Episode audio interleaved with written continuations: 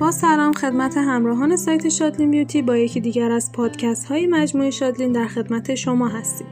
امروز می‌خوایم به کاشت موژه بپردازیم. کاشت موژه دغدغه بسیاری از خانم های جوان برای زیبا به نظر رسیدن حالت چشم هاست.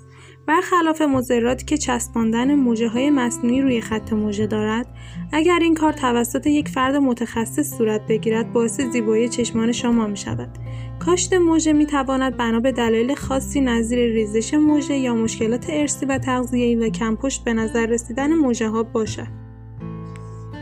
قبل از کار شما باید اطلاعات کافی در مورد میزان تراکم مژه ها، میزان فر بودن و طول مژه ها داشته باشید.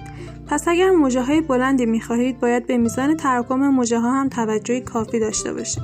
اگر تا به اینجای توضیحات ما برای شما گیج کننده بود نگران نباشید.